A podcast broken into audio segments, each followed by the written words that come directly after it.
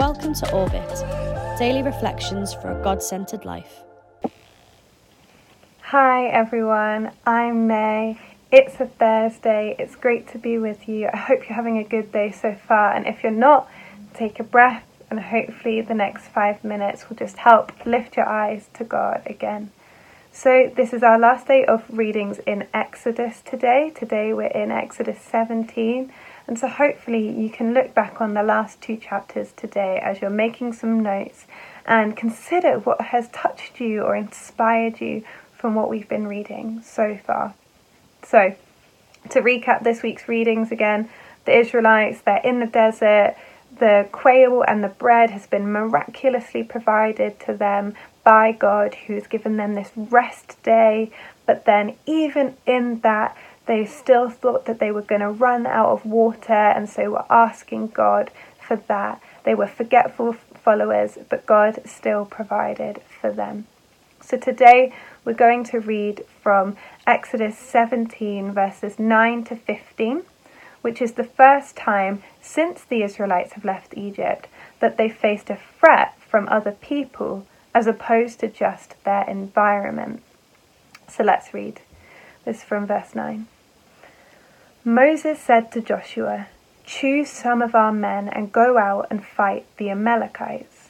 Tomorrow I will stand on top of the hill with the staff of God in my hand. So Joseph, so Joshua fought the Amalekites as Moses had ordered, and Moses, Aaron, and Hur went to the top of the hill. As long as Moses held up his hands, the Israelites were winning. But whenever he lowered his hands, the Amalekites were winning.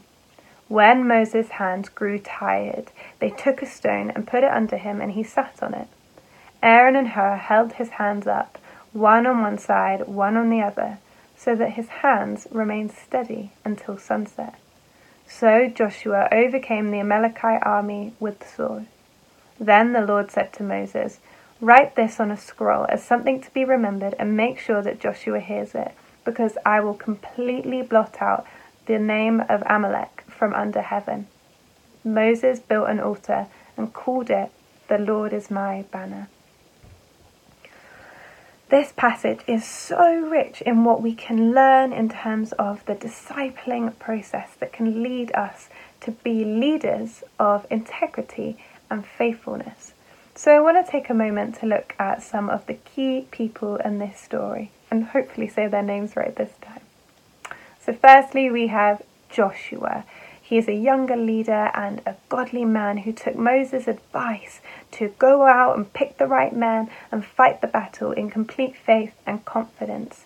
And he led them without Moses or Aaron leading him, so he was able to step up to the plate and do what needed to be done and go in authority into that situation. And this is because of the input that Moses had already put into his life. So, my question for you in that is who are you looking to and learning from? Who's giving you advice and who can you turn to? If you can't think of someone, could you maybe go out and find somebody that you could go and learn from and who can invest in you? Because this is foundational for how we become good leaders. So, the second person that I want to take some time to look at from this story is Aaron. Aaron was Moses' brother and he worked with Moses to both of their strengths. So, when Moses wasn't confident speaking publicly, Aaron did some of that stuff for him. God chose Moses, but he brought Aaron alongside him. And here we see that partnership continue with Aaron literally holding up Moses' arms so that Moses could keep praying over the battle. And isn't that an amazing picture of supporting someone?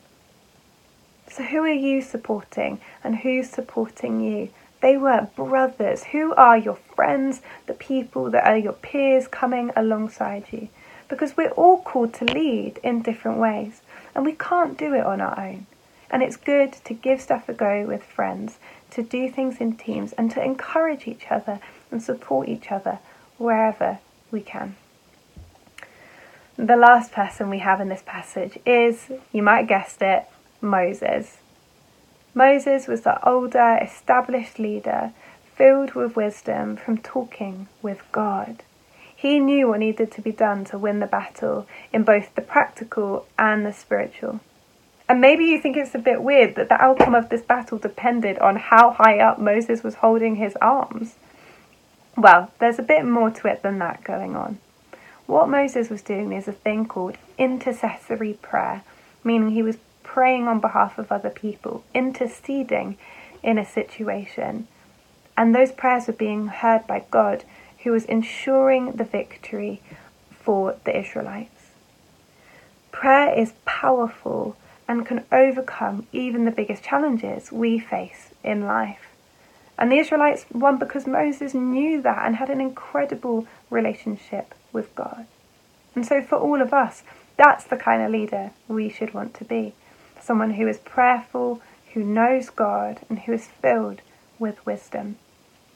What kind of leader do you want to be? What we read here is a couple of great examples of leadership. And most importantly, it's a story which points to the victory of God, not to the victory of people.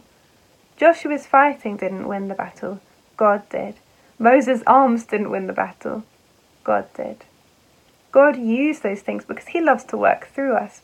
But ultimately, He's the one that has the final say. God wins. So, whatever you're facing at the moment, He has the power to have the final say. So, let me pray.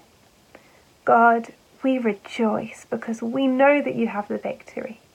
We thank you that you can show us how we can become leaders that look more like you. And we ask you to help us to keep walking along that journey. I pray that today, for everyone watching, they would know your presence through the battles. Amen. I want to leave you with a challenge for today. I want you to think of two of the people that we were looking at earlier someone that you are learning from and someone that you are supporting with or doing things with. So that might look like a youth leader and a friend, for example. And arrange to have a time to have a chat with both of them uh, about where you're really great as a leader and where you might want to grow as a leader. And I hope that that is a really encouraging thing for you and a great opportunity to grow as well and take that next step. So, I hope you have a great day, and I'll see you tomorrow. Thanks for listening. Join us tomorrow for another episode of Orbit.